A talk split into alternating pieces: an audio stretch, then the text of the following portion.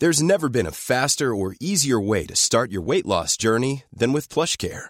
PlushCare accepts most insurance plans and gives you online access to board-certified physicians who can prescribe FDA-approved weight loss medications like Wegovy and Zepbound for those who qualify. Take charge of your health and speak with a board-certified physician about a weight loss plan that's right for you. Get started today at plushcare.com slash weight loss. That's plushcare.com slash weight loss. plushcare.com slash weight loss.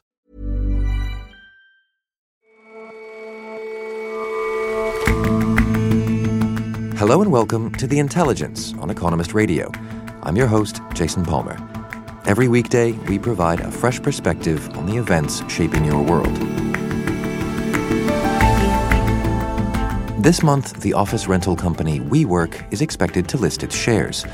The firm has come under fire for its unfeasibly high valuation, for the stock structure it's proposing, and for the curious ways of its founder, Adam Neumann. But the company might just live up to the hype. And Brexit is making lots of Brits consider how they can hang on to their European citizenship. Some of the country's Jews have an intriguing option getting Portuguese or Spanish passports. It all goes back to a purge that happened centuries ago.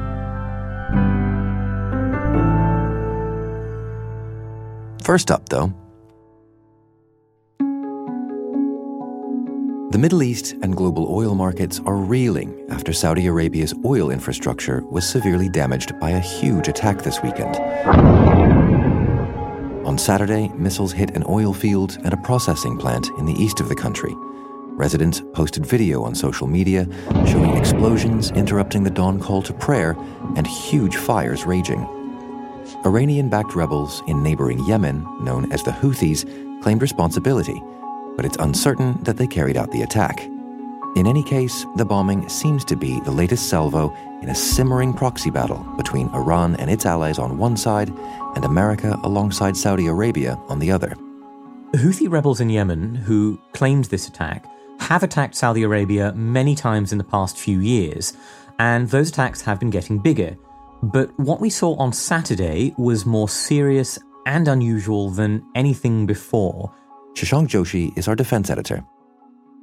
It was 800 kilometers into Saudi Arabia, so that, that's very far in from over the Yemeni border, if, if indeed the attack did come from Yemen.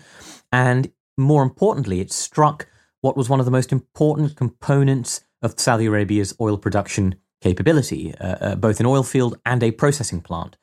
And on top of all of that, it risks dramatically escalating tensions between Iran, which supports the Houthi rebels, and America, Saudi Arabia's ally, which is currently strangling Iran's economy with sanctions. So the scope for escalation is now uh, much greater than it was. So um, America backs Saudi Arabia and, and has been uh, working on its policy towards Iran, uh, maximum pressure and, and what have you. How has the Trump administration responded to the attacks? Well, it was over Twitter, of course. Uh, Donald Trump hinted at military action. He said America was locked and loaded. And Mike Pompeo, the Secretary of State, suggested the strikes didn't come from Yemen. They probably came from Iran, uh, particularly Iran's Revolutionary Guards, or its proxy forces in Iraq, which, which are composed of lots of uh, uh, mostly Shia militia groups. Some of the reporting that has come out uh, in the past 24 hours suggests that Iraq might have been the base for the attacks, uh, particularly with Iraqi militia groups eager to retaliate for Israeli strikes on their bases there a few weeks ago, although the Iraqi prime minister has denied it. America also said the strikes were very big. They involved both cruise missiles and drones, and lots of them, which may suggest it could have been a little bit beyond the abilities of the Houthis, uh, which again would, would probably point to Iranian culpability if that's correct. Iran's foreign minister has, of course, denied it. He said Mike Pompeo, the American Secretary of State, had failed at maximum pressure, uh, which is the official US policy on Iran, and had moved now to maximum deceit. So, of course, we see, we see as usual, a complete denial from Iran uh, and lots of finger pointing from America. So, with all of that finger pointing going on and, all of the all of the potential for escalation, what what do you think happens next? Well, if it was Iran, it would be the latest in a series of provocations that we've seen in the region going back to May, when we had uh, alleged attacks on international shipping with mines. We had hostage taking uh, of, of, international tankers by, by Iranian forces. And we had the shoot down of an American drone, which nearly took us to the brink of airstrikes in late June, which were cancelled by Trump on hours' notice. There had been some hopes in recent weeks that we were potentially seeing a little bit of de escalation. Mike Pompeo suggested that Donald Trump might meet his Iranian counterpart, Hassan Rouhani, at the sidelines of the UN General Assembly. That would have been obviously a historic meeting between an American president and an Iranian leader. That looks very unlikely now. Trump has tweeted angrily denying any such thing. And this attack, of course, might represent Iranian hardliners specifically trying to frustrate that sort of diplomacy by Rouhani and others. So I think diplomacy is now is much less likely. It's very hard to conduct any kind of meaningful talks in this in this environment. And there's a risk of escalation either by Saudi Arabia, for whom this is a really bad blow, uh, or by America. And I wouldn't rule out military escalation uh, if we find that more evidence comes to light showing Iran's hand in this. So, not, notwithstanding the risks of, of greater escalation, as things stand right now, what does all of this mean for Saudi Arabia and for oil production and, and for markets?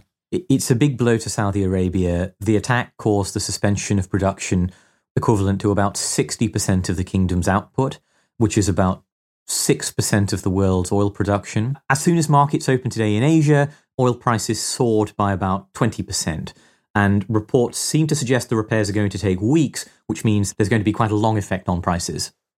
And all of this comes at a time when uh, the, the, the Saudi state oil giant Aramco was was looking to to list to do its initial public offering. How do you think all this will reflect on that? Not terribly well. It is a particularly delicate time for Saudi Arabia, whose state oil company Aramco is by far the world's largest oil company. It was preparing to launch a portion of its shares in what was expected to be the largest initial public offering ever. As part of that, the chairman of Aramco had just been replaced. The energy minister of Saudi Arabia was shunted aside. So investors were already a little concerned about some of the uncertainty. And security of supply is a big concern to potential investors. It lies at the heart of what Saudi Aramco is able to do. It makes Saudi Arabia not just a very big oil producer, but also a critical player in world oil markets, a very important geopolitical player. And so attacks like this one call into question that security of supply and are very bad news for the Saudi leadership. And so, what are Saudi Arabia's options here?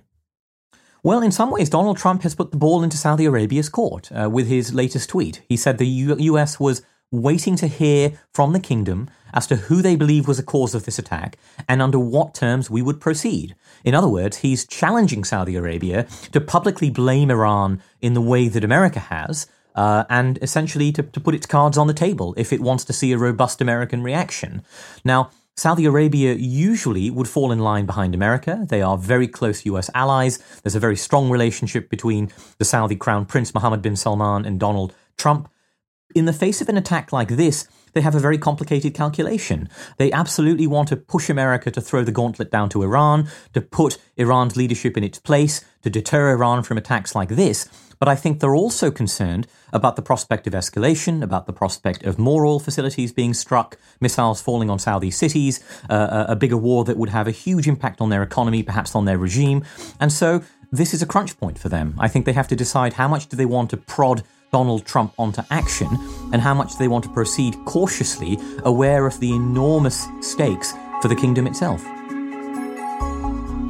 Shashank, thank you very much for joining us. Thank you very much.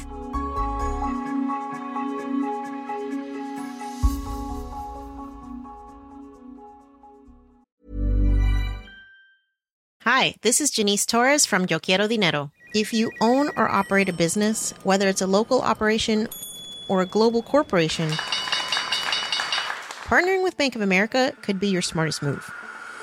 By teaming with Bank of America, you'll enjoy exclusive digital tools, award winning insights, and business solutions so powerful you'll make every move matter. Position your business to capitalize on opportunity in a moment's notice. Visit bankofamerica.com slash banking for business to learn more. What would you like the power to do? Bank of America NA, copyright 2024.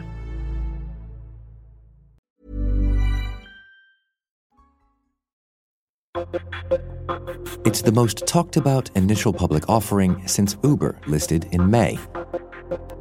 For the past nine years, WeWork, whose parent is the We Company, has converted sterile spaces into stylish offices, characterized by glass walls, bean bags, and fruit infused water on tap. It's scaled up hugely and is now one of the largest property owners in London and New York. But the lead up to its IPO has not gone well. A valuation of $47 billion has been slashed. Critics have been lining up to question the company's viability and the fact that it's never turned a profit.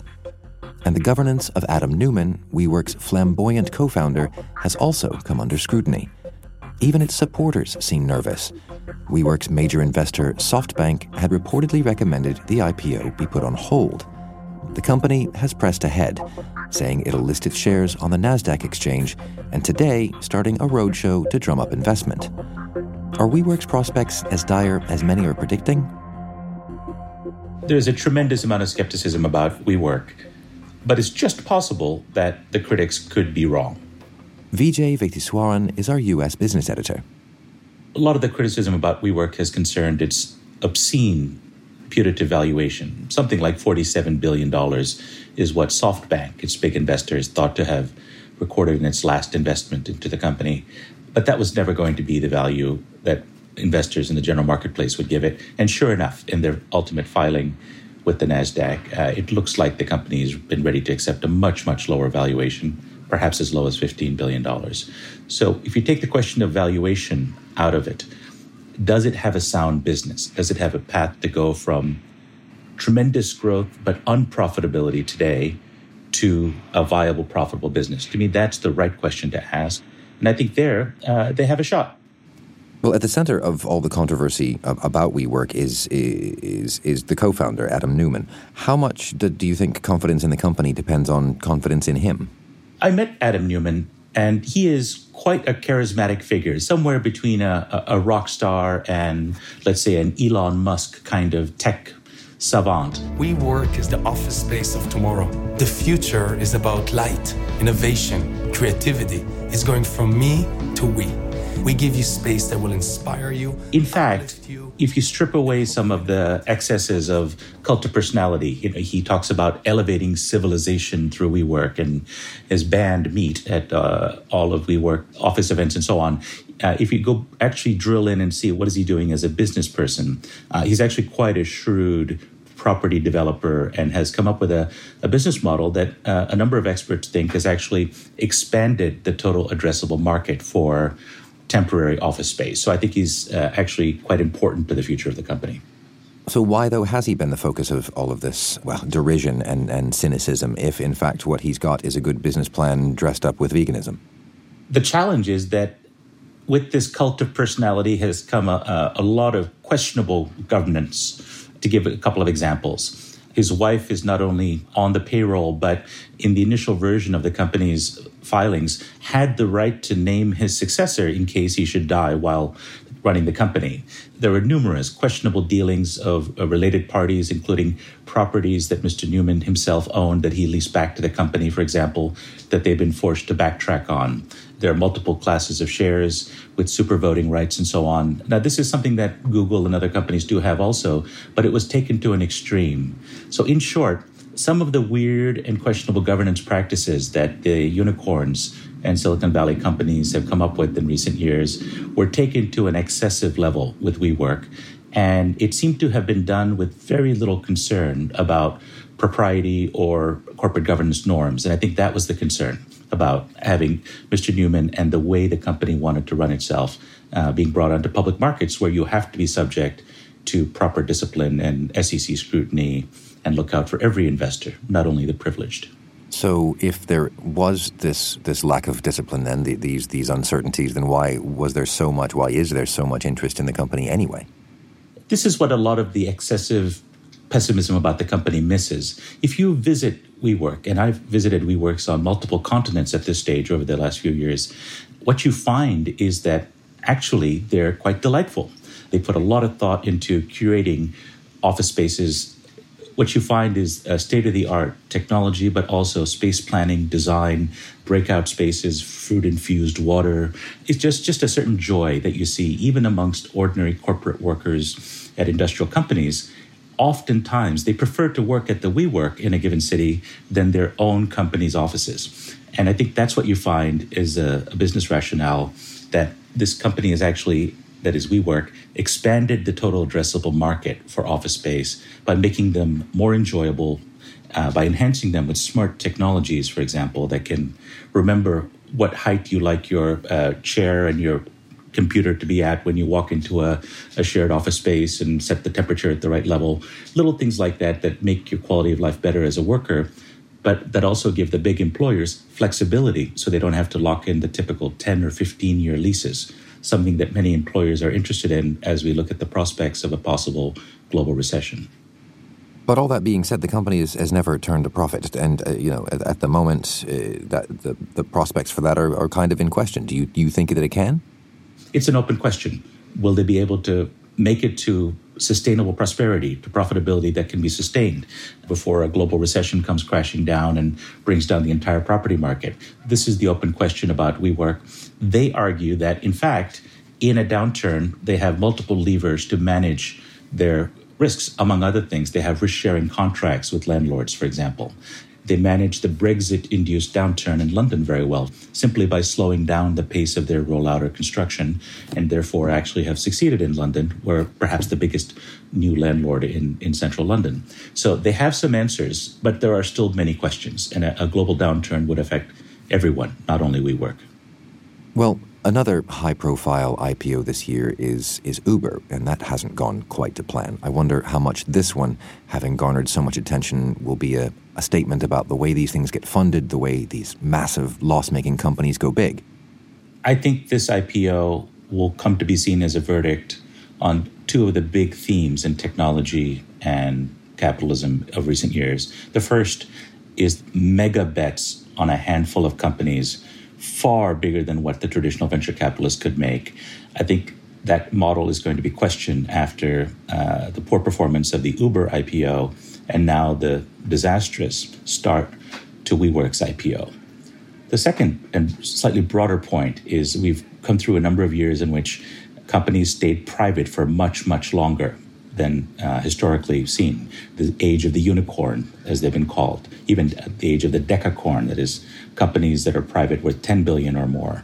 And I think we are really seeing with WeWork sputtering to its IPO, if indeed that's what ultimately happens, uh, the end of the unicorn age. Okay, okay, fair enough. But would would you put your money into WeWork? I don't invest in any of the companies I write about, of course, Jason, you know that. But if I were to speak on behalf of the punter, I would say those that have a dream about the future, that enter casinos and think they're going to bet it all on Red 23, will probably still go into WeWork. Many others will keep their money in their mattress. Ultimately, investing in WeWork remains an act of faith. Vijay, thank you very much for your time. Thank you, Jason.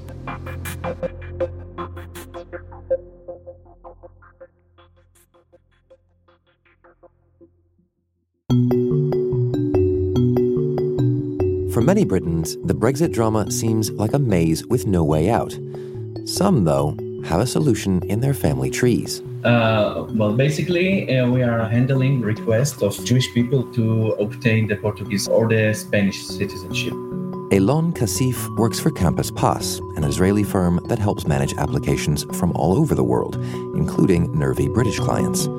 By obtaining another European passport, they can maintain free movement within the bloc, regardless of how Britain leaves the European Union the company saw an uptick in applications under the previous prime minister. Uh, we see actually quite immediately this wave of few emails one day after, I don't know, Theresa May or any other politician in uh, UK talk about the Brexit. For a lot of the applicants, the only connection they have to Spain or Portugal and their sole qualification for citizenship is that their ancestors were expelled centuries ago. Tim Wyatt writes about religion for The Economist.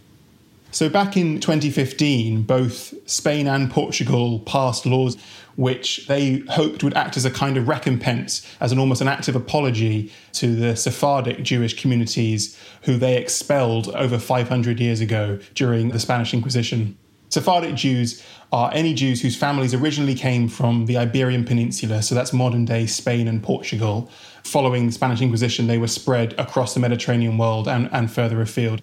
And so, what does one have to do in order to, to, to fulfill the rules that, that Spain and Portugal have put into, into place? So each country has slightly different criteria, but in general, what you need to do is show that one of your ancestors was one of those people who was expelled in the 1490s. This can often be as simple as, as looking at your surname, but also you can look through synagogue records and other kind of genealogical research to try and show that at least one member of your very extended family was part of those communities who were expelled. And Spain actually asked for a, an additional step, which is you need to take a cultural and a language exam. And, and how many people are, are pursuing this route? It's not exactly clear. We know that about 400 or so British Jews, Sephardi Jews, have gone down the Portuguese route. At least we have those figures from the uh, Jewish community in Porto, which is one of the biggest in, in Portugal. The Spanish route, because of its more strict conditions on having a bit of a language and the cultural exam, is less popular. We think it's probably only in the dozens. It's quite hard to say. You say that it's well can be straightforward from a paperwork point of view. Is it is it costly? Yes, it is. It is quite costly. We're talking in the in the thousands of of pounds. I spoke with one Jewish person from North London who said that she had applied for passports for herself and for her children, and it came to a total of more than ten thousand pounds. So it's not a cheap route by any stretch of the imagination. Well, quite, and, and I, I, wonder about is, is, this just is this just a manifestation of, of Brexit anxiety? Is is that the links that people will go to just to, to continue to be European citizens?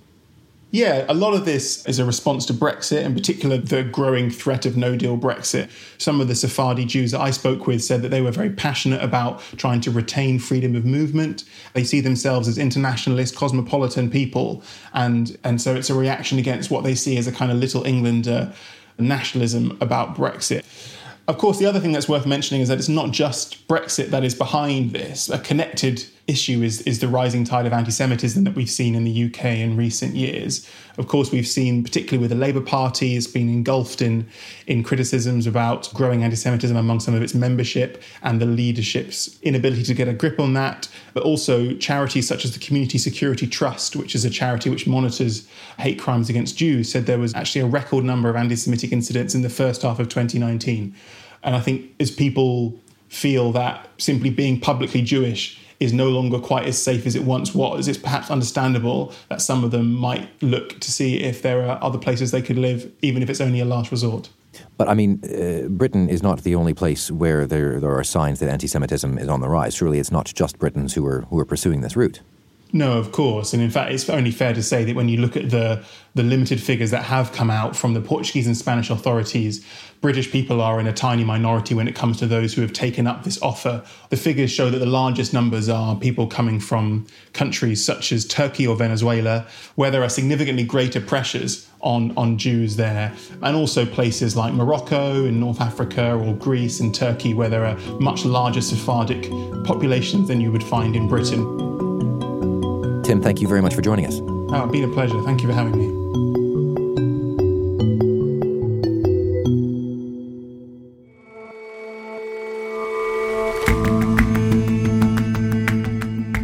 That's all for this episode of The Intelligence. If you like us, give us a rating on Apple Podcasts. And you can subscribe to The Economist at economist.com slash radio offer. 12 issues for $12 or £12. See you back here tomorrow.